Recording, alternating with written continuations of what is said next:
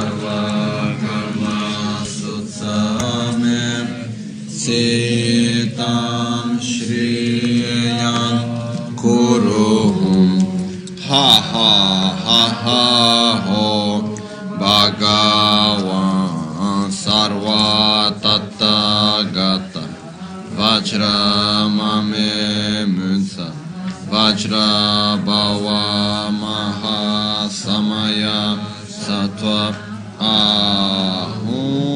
pe eho shude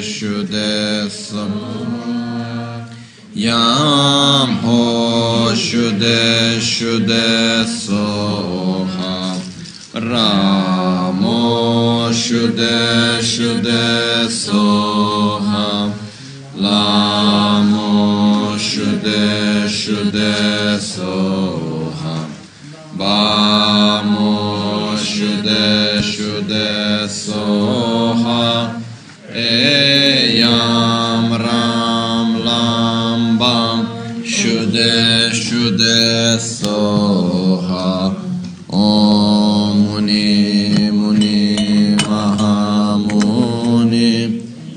shakya muni soha om yedama hetun prabhava hetun teshan tattagato yava data teshan chayo niroda evam vadi mahashramana yesoha on chenam tamche gyule chung te gyu deshin shekpe sung gyula gokpa kayimba gechon chenpo deke sung gechon chenpo jingilo gechon chenpo modru. ge chon chenpo tra shi sho san ge che dan la chan cho par do da ni kyap so chim da ge jin so gi be tso nam ge dro la pen chir san ge dro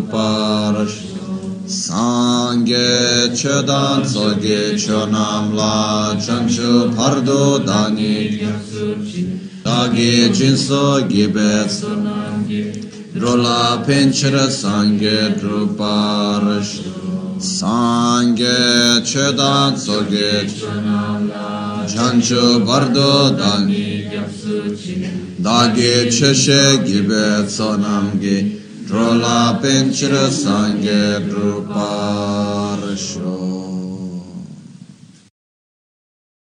So Yesterday, I would say very successfully, we have completed the second chapter of the Bodhisattva Charyavatara. Very successfully, I mean, I hope something was touched in the mind in that sense. So, the importance is that the touch remains, no? So that we bring on in our daily life this aspect of purification. And um, so, we have started today with the third chapter. So the second chapter, we started actually the second and the third chapter, they are both making part of what is called keeping the bodhicitta. No? Uh, we could say that before that, the whole Bodhisattva Charyavatara is divided into two parts, which is uh, recognizing bodhicitta and recognizing and the benefits of bodhicitta.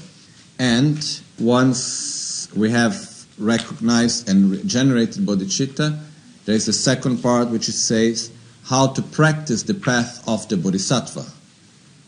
Okay? How to follow the conduct of the bodhisattva.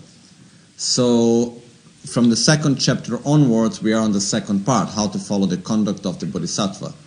And on that part, it's divided into two, which is how to keep the bodhicitta and uh, how to practice the perfections on the path of the bodhisattva so or how to perfect the path of the bodhisattva.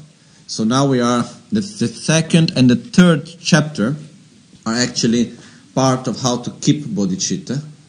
So the second chapter it was actually the preparations of prostrations, offerings, refuge and purification of the negative karma as a preparation for maintaining bodhicitta. Okay? So, for us to be able to keep bodhicitta, we need to purify our negative actions and accumulate merit.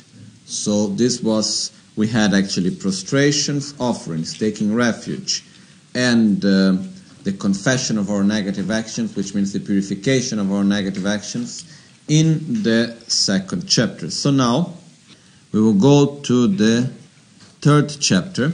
And the third chapter, it's called rejoicing and so on. It's like it's like rejoicing and uh, others, which is creating the positive conditions for us to be able to keep the bodhicitta. Okay, uh, and uh, this one is actually divided into three parts, which means preparation, the actual keeping of the bodhicitta, and conclusion. Okay?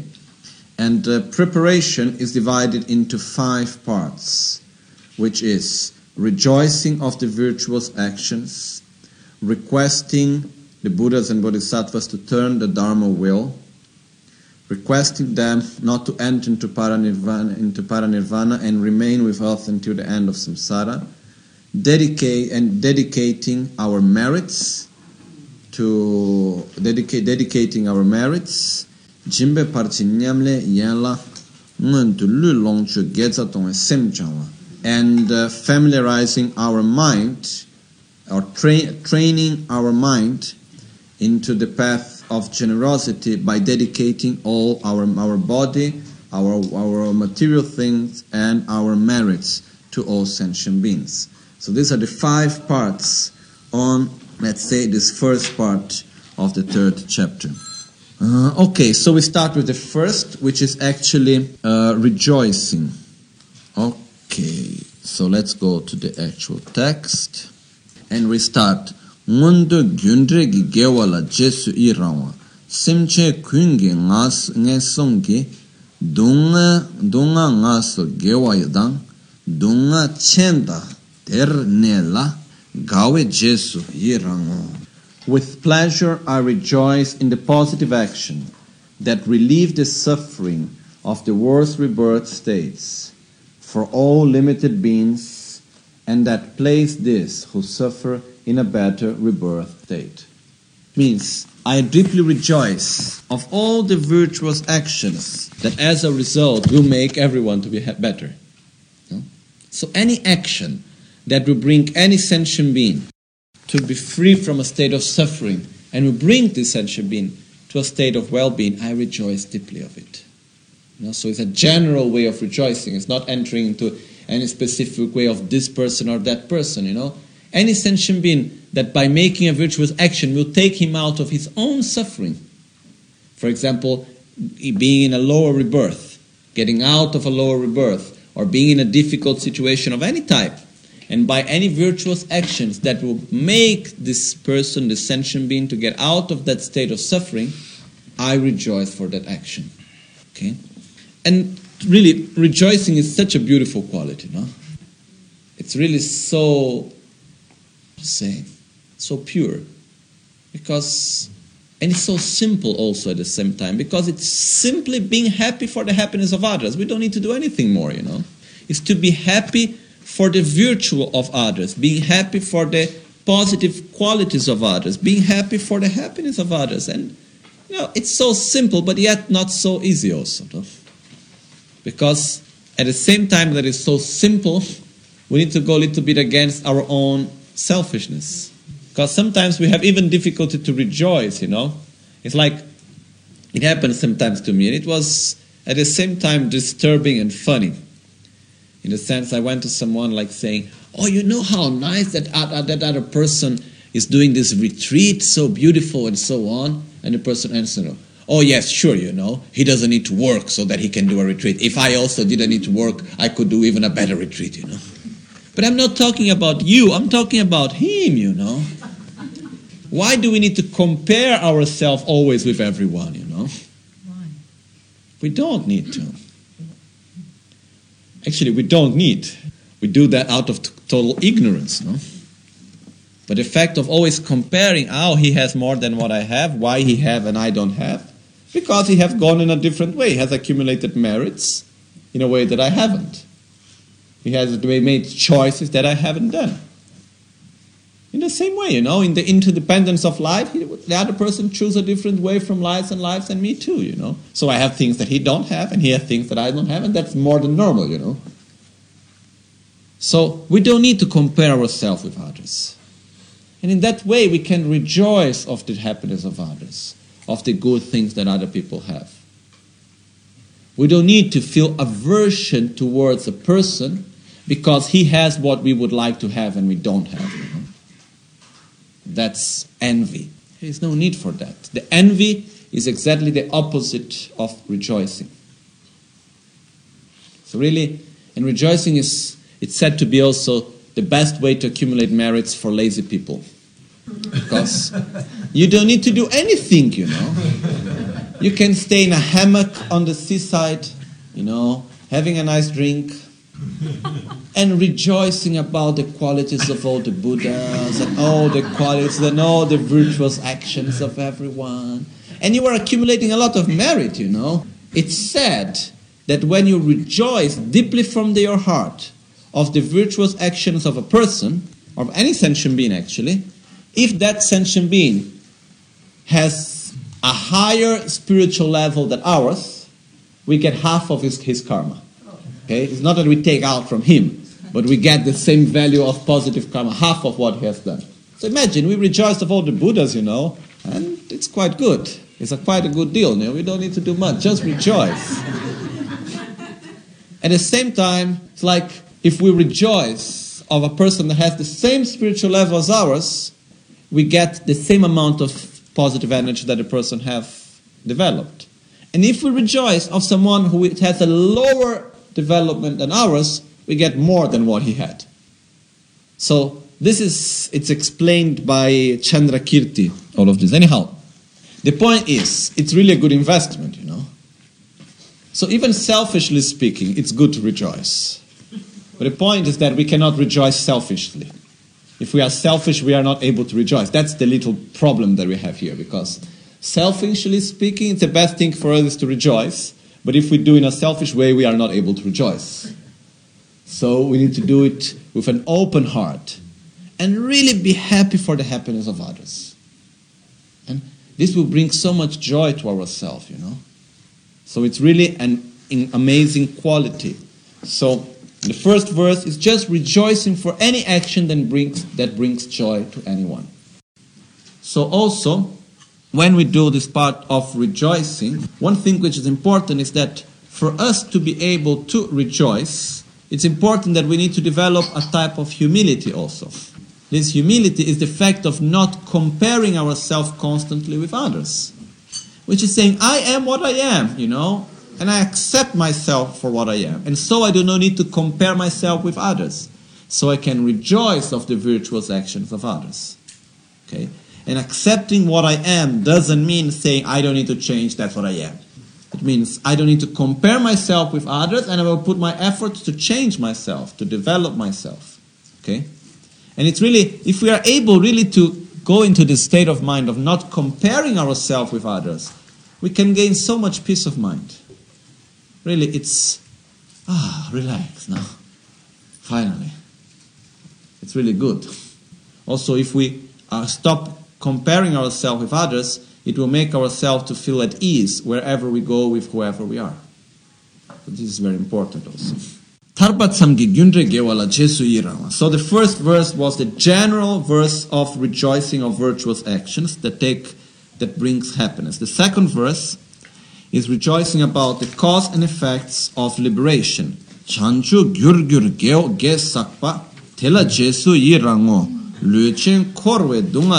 Ngebar tharpar yirango. It says, I rejoice in that build-up of positive force that became the causes for the arhat's purified state. I rejoice in the define, in the uh, definite, in, into the uh, define it in the definite i rejoice in the definite freedom of these embodied beings from the miseries of uncontrollable rebirth. So it means I deeply rejoice of all of those that were able to get out of the cycle of suffering of samsara. I deeply rejoice of all those that were able to get out of the cycle of samsara in the past. I deeply rejoice of those that are being able to do it in the present. And I deeply rejoice of those that will get out of samsara in the future. So this is like, as we rejoice, we should have the experience like of joy building up, you know. First, we rejoice of just common positive actions.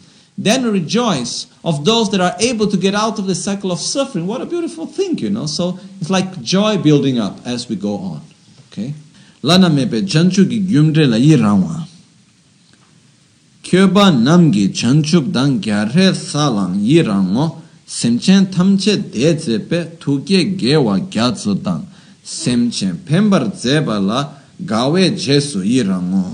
So now we have actually verse 3 and the first two lines of 4. And it says, no, actually, here it's all put together as verse 3. It's, it's not being separated as line by 4 and 4. So it's all in verse 3. And it says, I rejoice in the purified state of the guardian. So here now we have rejoiced. Rejoicing here is divided into three parts, okay? The first verse, rejoicing of the common positive actions of all sentient beings. Second, we rejoice of all those that were able to get out of the cycle of samsara. And third, we rejoice of the pure actions of all the Buddhas. Okay? I rejoice in the purified state of the guardian Buddhas and also in the levels of mind of their spiritual offspring. I rejoice of the Bodhisattvas and with pleasure I rejoice in the ocean of positive force from their having developed bodhicitta aims to bring every limited being joy, and in their deeds that have added limited, aided limited beings. So, uh, what we do here is like we are rejoicing of all the Buddhas, of all their actions, rejoicing of all the Bodhisattvas. In the same way, like in the second verse, actually, we rejoice of all the arhats, which means all those that were able to get out of the cycle of samsara, and all those that are creating the causes to get out of samsara. In the same way, on the third verse, we rejoice of all the Buddhas and all the Bodhisattvas which are on the path to become Buddhas.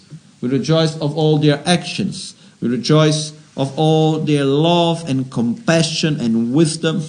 And we rejoice of their bodhicitta aim to help and to bring joy to each and every sentient being. Okay? So this is something that if we really think about the greatness of these actions, you know, it's like somehow it's like our mind is even too small to be able to rejoice about all of this. You know, it's so much good that it's even difficult for us to be able to perceive all of that. But it's to rejoice, you know, even just just as we go like this, from the first to the third verse, which is the part of rejoicing, it's like we start imagining the positive actions, you know, all the times that people act with love and compassion and uh, generosity, humility, wisdom.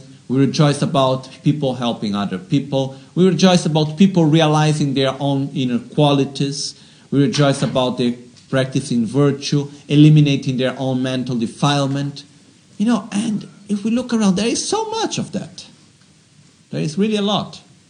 So we need to open our mind to all the positive things from sentient beings like us, for those that are going out of samsara, and for all the Buddhas and Bodhisattvas, which means the holy beings that are really developing their max, their qualities to their maximum potential, really with great love and compassion to all. So it's like to be able to rejoice here, we need also to open our mind to all these positive things. And to do that, we need to get a little bit out of this little world of I and my, you know, and look around and see how much good is being done everywhere, you know, and rejoice about all of that, okay? So, it's very important for us to cultivate the mind of rejoicing. because this joy for the happiness of others, because it's not something that comes naturally, spontaneously from us, you know. It's like something that we need to cultivate.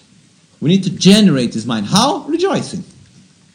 In the beginning, is a little bit forceful way of rejoicing, you know. We need to remember, we need to force ourselves to rejoice somehow. And slowly, slowly, it will come always more and more naturally as we get used to it. But it's like I think, you know, why, for example, we have in the news, newspaper and television and so on, we have always negative news and no positive news because positive news do not sell. Why positive news, news do not sell? Because we don't like to rejoice. We're not used to rejoice.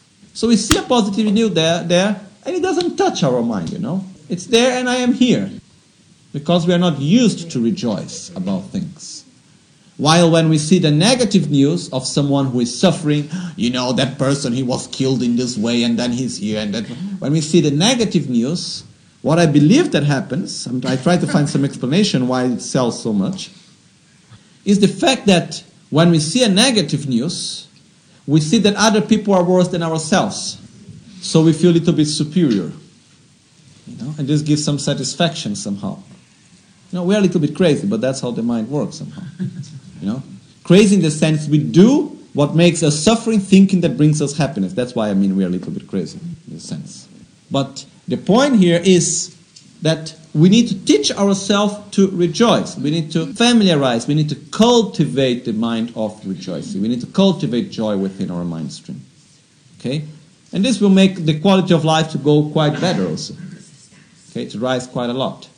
So these are the three verses of rejoicing.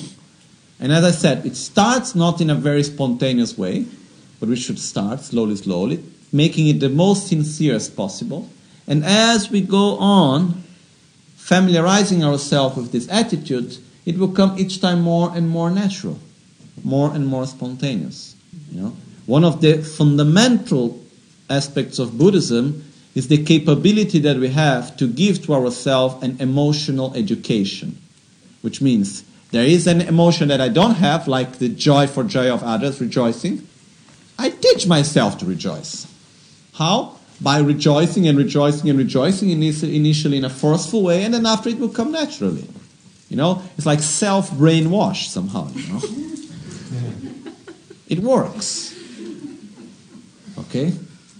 So, in this way, we conclude the first of the five parts of rejoicing, and we go to the second of the preparation, which is requesting the turning of the Dharma wheel. Chokor namgi sangye la talme jarte solwarni semchen dungam semchen dungal mun tomla chogi dröme partu sol bartu sol. So we are in verse number in English, and it says, with palms pressed together I beseech the Buddhas of all directions. Please shine Dharma's lamp for limited beings suffering and crawling towards, okay, and groping in darkness, reaching in the dark, okay. So the point here is that we ask, oh, please, you know, we're giving the metaphor, the example of Buddha's teachings as light that dissipates the darkness, okay. And if we think when we, we don't know anymore what to do, and someone show us the path, it's like putting a light in the middle of darkness. So in the same way, when we have no idea how to be satisfied, what to do, you know, constantly we are looking for solutions, constantly, each and everywhere, you know. And actually, really, if we look, everyone, I, I believe, is looking for solutions to be happy. You know, politicians, people making business, doctors, scientists, scholars, artists, people that don't want to do anything, you know. You know, it doesn't matter. Spiritual people, religious, anyone, everyone is looking for solutions to be happy in the best way they can. You know, as, as I said, normally we are all trying to be happy, guided by our own ignorance. You know, that's why thinking that we are doing the best but often not really doing it. So very often there is we are in the middle of this darkness, really not knowing which is the direction where to go really. You know? Because it's quite sometimes we really how to say I get quite shocked, amazed somehow by the in how to say inconstancy, inconsistency that there is in our in the society and in many things. For example, you know, we give a great importance to the whole economic aspect of society and life, which is important from one side, yes, and we say, why do we need to have a good economy? What's the objective of having a stable economy? So that people can be happy. That's the reason that is given. Okay? But then if you ask all the economists and everyone what is happiness, they don't know how to tell you, most of them. You know? There is not much balance in between what is happiness and the pursuit of happiness. So we are pursuing something that we even don't know what it is. That's why we are pursuing it in the wrong way. Because we even don't know what is this state of happiness. Sure, that if we live in a state of ultimate misery, poverty, it brings us more suffering. This is of no doubt. But economical development is not what is going to bring us happiness. And this is, you know, it's mathematical, it's scientific. We don't need to go into much details about this now. So, it's important to see that we do so much looking for solutions for happiness and still we are walking in the dark. So Buddha, what Buddha was an inner, inner scientist. He was like really through his own experience and research, he found a path to happiness. He found very clear and methods of how to be happy, how to live life in a balanced, happy way. And then he shows this to us, he teaches this to us. So he's bringing light to our life. So that's why we ask the good Buddhas, please, continuously, now and through all our lives, guide our path. Put light where there is darkness on our path. Okay? For us and every sentient being. Also, it's said that there were many Buddhas and great Bodhisattvas many times in history that they didn't give any teachings, no? They were just present there. And they didn't give any teachings because the people that were with them hadn't created the causes to receive teachings. And the main cause that we should initially create is to request the teachings. That's why here constantly we are requesting the Buddhas to guide us, to give us teachings. Okay? We go to the next verse. Nyange lemi dawar solwa daba. gyalwa nyange dashe la talmyo jarte solwa ni drodi dongpar mi go ching kelpa changme shupar sol requesting Guru Buddha to remain with us, us until the end of samsara, not to enter into paranirvana. This is the fact that a Buddha, you know, if he wants, or a Bodhisattva even, you know, depending on the level of the Bodhisattva, if you want, they can just, you know, enter into a state of pure concentration and bliss and never get out of it. But the point is that when they are in this state, they cannot interact with other sentient beings. It's like isolating themselves into bliss. So we ask them, please don't do it. Okay? Even though you can, for your own personal benefit, you could isolate yourself into perfect bliss, don't do it for our benefit. Be by ourselves constantly. Please help us. Be with us until the end of samsara. No, the point is that there is a state that Buddhas and Bodhisattvas, once, let's say, you get out of samsara, okay? If you like, you can stay in a state of concentration where your mind is completely just fixed in bliss and emptiness. And it's just there, like frozen somehow in that state. And only if you are a Buddha, you are capable of having the two things together. The union of great bliss and emptiness is a state, this pure state, together with an active state. Okay? Until you are not a Buddha, there is a long part between the two. It's possible just to enter into this state of paranirvana, which is called, and just stay there. You know, like frozen into bliss, you know. So we request all the bodhisattvas, please don't do that. Don't let us alone. And even the Buddhas, if they wanted, they could also just stay in that state. So we ask, please don't do it. Act for our benefit. Be together with us. Okay? And the reason why we may do this request, I will just read the verse first. And we are in verse number 6, right? No, number 5. English 5, it says, With palms pressed together, I beseech the triumphant who, ha- who would pass beyond sorrow, I beg you, remain for countless aeons, so as not to leave in their blindness these wandering beings. This has a lot to do also with the history of Buddha Shakyamuni himself. Because what happened is that Buddha Shakyamuni, before dying, he went to his, one of his main disciples, his attendant, which was Ananda. He went to Ananda and he said, Oh, dear Ananda, you know, a Buddha, if he wanted and if he requested to him, he could live for more than 10,000 years. And Ananda said, Oh, how nice. Then he repeated, Ananda, a Buddha, if he wanted and if requested to him, he could live for more than 10,000 years. And I said, How nice. Ananda, a Buddha, if he wanted and requested to him, he could live for more than 10,000 years. And Ananda said, Oh, how beautiful, how special. No? And never came to his mind that he was supposed to request Buddha to remain.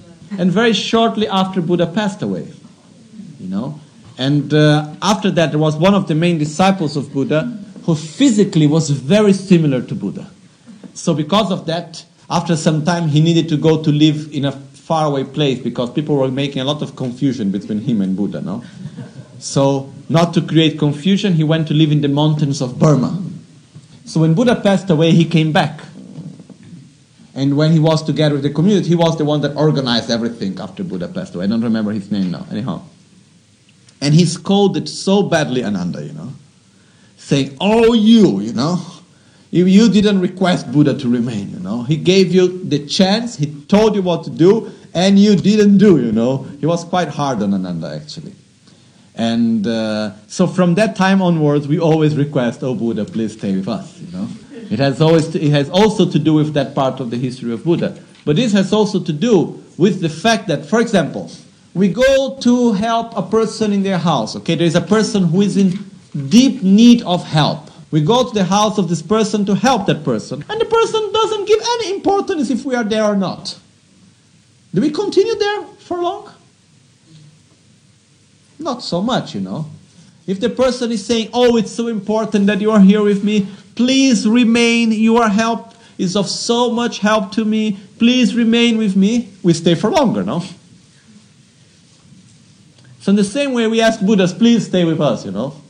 Guide us, we need you. This is because from our side, we are creating the positive interdependence for the Buddhas always to be with us. So, this is from our side.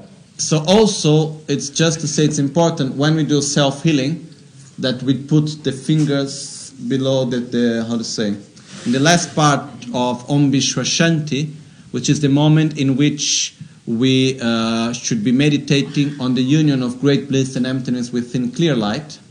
At that moment, we put the thumbs on the roots of our Ring fingers. ring fingers, right? So what happened at that moment is it means because where is the ring finger, there is what's called Dewa Chingitsa or Janchu Semtsa, which is called the channel of bliss or the channel of bodhicitta. So the meaning of putting the finger here is actually to close this channel so that for us not to develop attachment to the state of great bliss and emptiness and not to stay there forever, but for us to have the commitment to come out of that state for the benefit of all sentient beings and act for their benefits. Okay? So this is one of the meaning of this. And then just like a joke one time came to my mind, the fact, you know, but it's actually something that we need to reflect. I cannot say it's for one reason or another. But you know, this finger is quite important. And it's not for nothing that we put the ring, the, the ring here when we get married, you know. There's a ring here to tighten somehow this channel, you know. So some meaning should be there. Anyhow, uh, we go in this way. Let's say we conclude the part. Oh, there is also I didn't say in Italian the part of uh, the history of Buddha. Okay, uh, we go now to verse, the next verse, which is dedication. And we have the general, starting with what is called the general dedication of merits. And it says, Dedar dida kunchete gewa dagi sakba kang teni tamche gi dunga tamche sho. And it says, By whatever positive force I have built up through, through all of this that I have done like that, may I remove every suffering of all limited beings. So we say, by all the positive actions, by all the virtuous, by all the merits, all the positive force that I have accumulated by making prostrations, offerings, purification, rejoicing, requesting the teachings, and so on, by all of these actions, may all the positive energy that I have accumulated be dedicated so that I may be able to remove the suffering of each and every sentient being. Okay, we make this dedication. We, we, that's the direction that we give for all the positive action that we have accumulated. Uh, there is a difference between a prayer and a dedication. A prayer, in Tibetan Mönlam, is when we wish something positive. For example, oh, may each and every sentient being be free from suffering. Or even if we say, may I help each and every sentient being to get out of suffering. Okay? This is a prayer. A dedication is when we have what is called a substance of dedication, which is something that we have done and we dedicate what we have done for something. So in this case, we make a dedication in which we say, I dedicate all the virtuous actions that I have done so that I may be of benefit for each and every sentient being, so that I may help each and every sentient being to get out of the cycle of suffering. You know? That's why this is the difference between a prayer and a dedication. The dedication is when we take something and we use that as a mm, marza, we say in Tibetan. How to say it in English? It's like when you make a business, first you need to have one asset. It's like the asset that we have to dedicate, you know? We need an asset of dedication. We need something that we are going to dedicate it's like what I'm going to take this and I'm going to direct this positive energy for that objective. So that's in a dedication. That's why traditionally we have what's called a substance of dedication. So, for example, if we need to ask someone, for example, for a prayer, you know, we don't ask the person, oh, can you simply pray for me? Normally we make a small offering, minimum of flour and incense, you know, anything, we make a small offering because by making the offering, what we are doing is we okay, I dedicate this marriage, this virtue for that re- prayer request that I have. What we call the, sust- the substance of dedication. The substance of dedication can be any virtuous action, okay? So this is also normally the difference between a prayer and a dedication. Um, so here we start where we dedicate all, we take the virtuous actions that we have done and we dedicate them. And one of the important reasons why to dedicate the positive actions is that any positive actions, any positive merit that we have accumulated, if we just keep it for ourselves, we can lose it at, by any moment. In the moment we dedicate it for the benefit of all sentient beings, it's like, let's say, if I have this water and I only keep it for myself, at any moment I can make a violent action and make all the water to fall apart. While if I take this water and I pour it down on the ocean of the water of all sentient beings together, there is no way to lose it. It will be always there. I cannot lose that water anymore. So, in the same way, if we take our merits and we just keep for ourselves, I've done so much effort to accumulate that merits, they are mine, you know. What happens is that we're going to lose them very easily by the first time we get angry, because anger can destroy a lot of virtuous actions, you know. While if I take that and I put in the collective, how to say, bank account of everyone, I cannot lose it, you know. I dedicate my merit for all sentient beings. I make the positive actions not to be anymore only mine, but to be of each and every sentient being. And by that way, I protect my own virtuous actions also. Okay? I multiply and I protect them. Because it's like, for example, if we have an economic a fund which is of all of us together, okay? We all put money in this fund. And then what happens is that I put my money there, but once the money is in there, you cannot more div- divide what, what is from who. Okay, let's make a different example. Water is a better example. We have a big uh, pond where we all go there and we put our water inside that pond. Okay, we all put our water in there. Then comes someone to me and say, "Oh, you need to give me your water." I said, "Take it if you are able to take my water out of the pond." You know, it's not possible anymore. So, in the same way, when we dedicate our merits to all sentient beings, we are mixing our positive energy with those of others, so it's not anymore possible to lose it by any way. We are not losing anything, we are just gaining more. So, it's very important whenever we do something positive to dedicate that merit for the benefit of all sentient beings. Okay? So, we go just to the last part of the five preparation. Uh, oh no, we are still in the dedication. And uh, mm, okay, we will finish the dedications for today. And then now we, we will finish what's called the general dedications, and we go now to the specific dedications. Starting with the dedications, we dedicate our merits to those who are sick. Drowa neba chiritu neso gyurwa partuni menda memba nidakdang tei neyo chebarsho. And we say, so long as wandering beings fall sick, may I serve as medicine, the doctors and their nurse, until they will be cured of their illness. So we dedicate all our virtue so that, made through these merits, we be able to serve and cure all beings from their sicknesses. Okay? So imagine all everyone that is sick, human beings, animals, any form of life, and we dedicate through our merits, we manifest ourselves in infinite doctors and medicine and nurses and everything else, and we are there helping each and every sentient being to get out of their sickness and of their suffering in this way.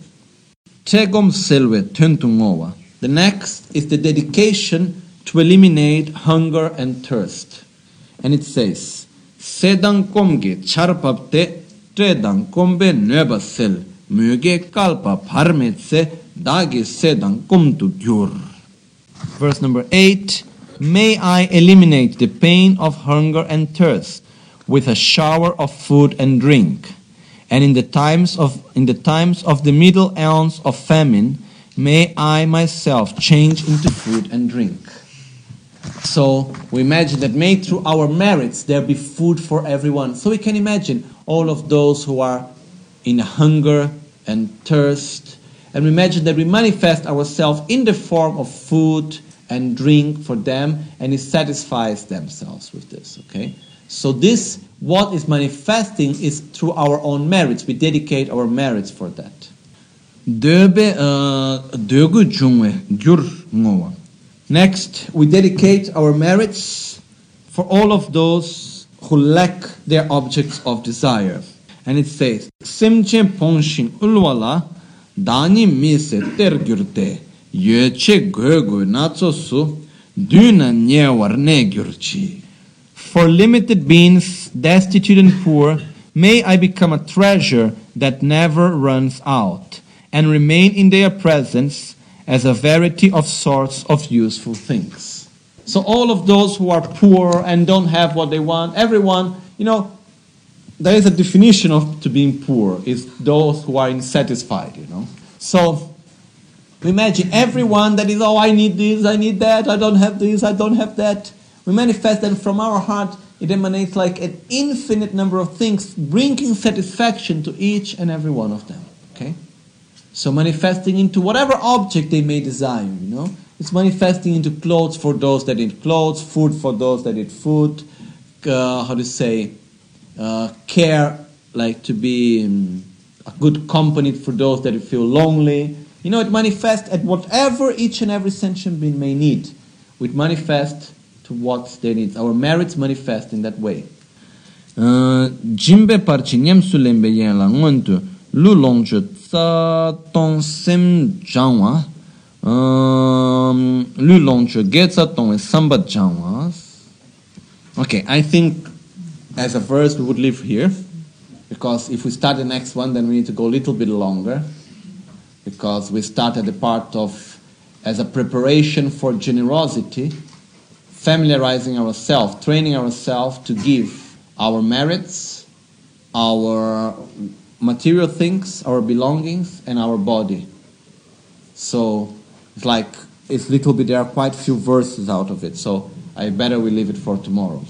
So the point here is, first of all, when we rejoice of happiness, the most important thing of rejoicing is rejoicing of the causes of happiness. So rejoice of love, of compassion, of generosity, of virtuous actions is the main, actually, when we rejoice, the main object to rejoice of are the virtuous actions and the inner qualities of others. But still, we can rejoice of the happiness of all sentient beings. Even the most superficial happiness is still a state of happiness. You know? Even though it's an illusion. Because the problem, actually, the illusion is not the state of happiness itself. The illusion is the illusion that that object will bring me happiness. So in the moment the person is, let's say, projects that, okay, this pleasure, the sensual pleasure will bring me happiness. In the moment of that pleasure, the person is it's good, it's well, you know. The pleasure itself brings a state of well-being at that very instant. Then afterwards it finishes and brings suffering. But at the very beginning it brings. So we rejoice about the happiness also of sentient beings, you know. Even the most we rejoice from the most common state of happiness to the deepest and most profound stages of happiness. Okay? In the same way that we wish beings to be free from suffering, from the mo- most common and superficial levels of suffering to the deepest forms of suffering. Okay? But the most important object of rejoicing is the virtuous actions and the inner positive qualities of sentient beings and holy beings. Okay? And about the fact of wishing the objects of desire, um, here there is a point which is the following. Normally, also when we make the visualization, okay, from our heart light emanates that goes to all sentient beings, purifying all their negativities and so on. The actual, more extensive way of doing this visualization is the fact that we imagine that first all the light from our heart emanates as the object of desire of every sentient being. So they get satisfied. They say, okay, now I have enough. So I want this, okay, you have everything you want, so now you have enough. So as satisfied, they start to see actually how these are not the objects that really will bring happiness to them. And based on that, then the, uh, then the off, then the lights become the t- teachings of Dharma and show them the path to they become open to receive the teachings and the light from our heart becomes the teachings of Dharma that guide them into the path to enlightenment. Okay? And through that they reach the state of Buddhahood. That's basically what we should imagine when we say light from our heart emanates, bringing every sentient being to the state of enlightenment. Okay? So, in the same way, when we dedicate that we manifest as an object of desire for each and every sentient being, it's not in the sense that we will start judging what is a good object and what is a bad object of desire, but it's an effect of, okay, having, okay, whatever you want, I accept your ignorance, I accept you as you are and you want to have your 10th Porsche. Okay, there you are with your 10th Porsche, you know. What happened is that the point here is the following that once you are overfatuated with everything you wished and you see that you are not happy, then it arises at another object of desire, which is a guidance, which is spiritual guidance. Okay? So what we imagine is not, we don't need to enter into details of each and every object in the sense. But what we imagine is that, okay, this aspect of insatisfaction, which initially is very gross, it gets completely overwhelmed. And by that, you say, okay, if like if you take someone that you say, I want this, and then you go there and you give everything that a person wishes, as, as soon as the person wishes, gets everything. There's a point where the person will be completely overfatuated by all of that and say, oh, this is not enough, you know, I need something different. And out of that, you bring what is the different thing. Because the problem when we talk about drugs and these other things is because really a person gets to a point where he wants something different but doesn't know what. So we give that also. And then he wants something different. We wish him to be satisfied at a point that he's okay, there is no more need for all of this, so I need something different. So he wishes something different, and based on that, we give that different thing. We give a solution for the state of happiness, which is the Dharma. And that's how to say how this work in this sense. The point is the following. It's not like that. The point which I said is like anyone, okay, that they go into an attitude of doing something thinking that is for their happiness but which actually bringing suffering to them there is a point in between that that they still they already see that that's not anymore giving happiness to them but they don't know any other way so what they really wish the deepest is to find a way out to find a different solution but not knowing any they continue to follow the same so at this point what is the deepest wish of that person to stop suffering, to find a different way out. And that's what we offer at that time. We are wishing actively for that person to be happy and to find a state of satisfaction. So, by that way, what we are wishing is like if you take up any person, okay, and the person is there completely driven by desire. I want this, I want that, I want that, I want that, I want that. If the person is able to get everything he desires, there will be a point where he, he feels insatisfaction from that object itself and he sees that he doesn't know anymore what to desire somehow. But out of not knowing anymore what to desire, he simply continues to desire the same as before.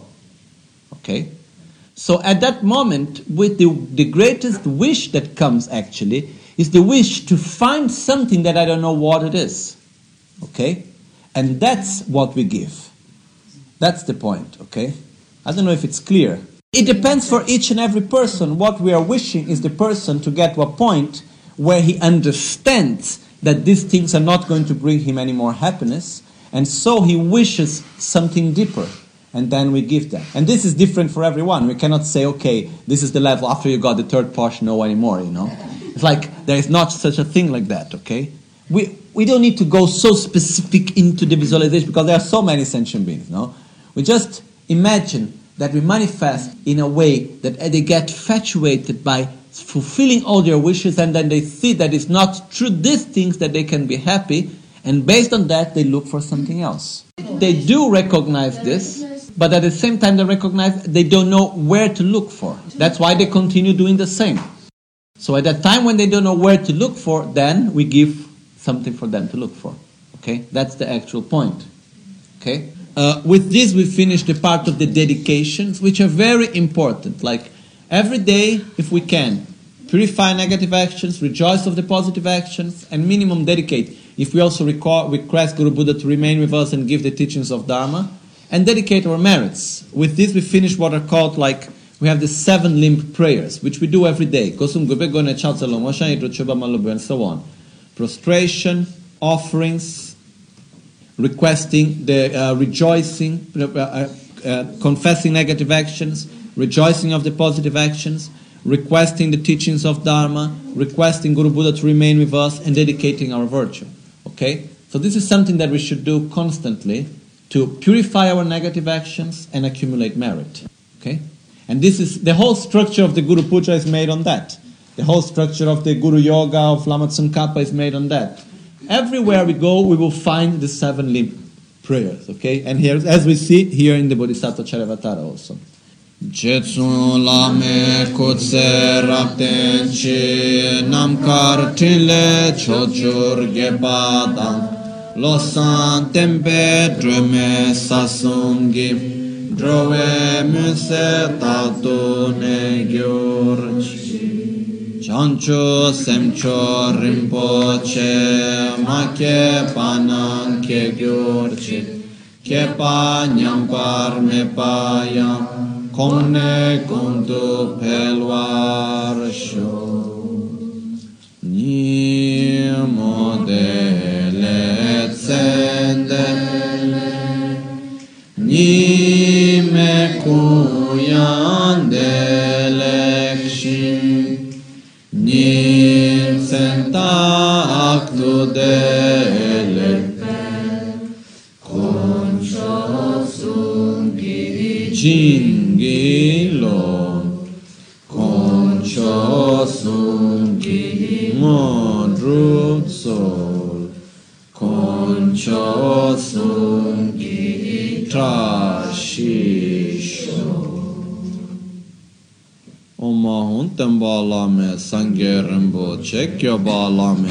kuncho rinpo, rinpa lame gendo rinpo, che kyamne kuncho sumla chepa bu, locho sampo pagyo trashipa, tu che tempe tinle yarngo da, pege drolo zambe zebra che, pande lame she la chepa bu, kanshi rinpa tsamge chinange parche kunse le shi tinle nam, Tsotse gyache kordan che la che babul.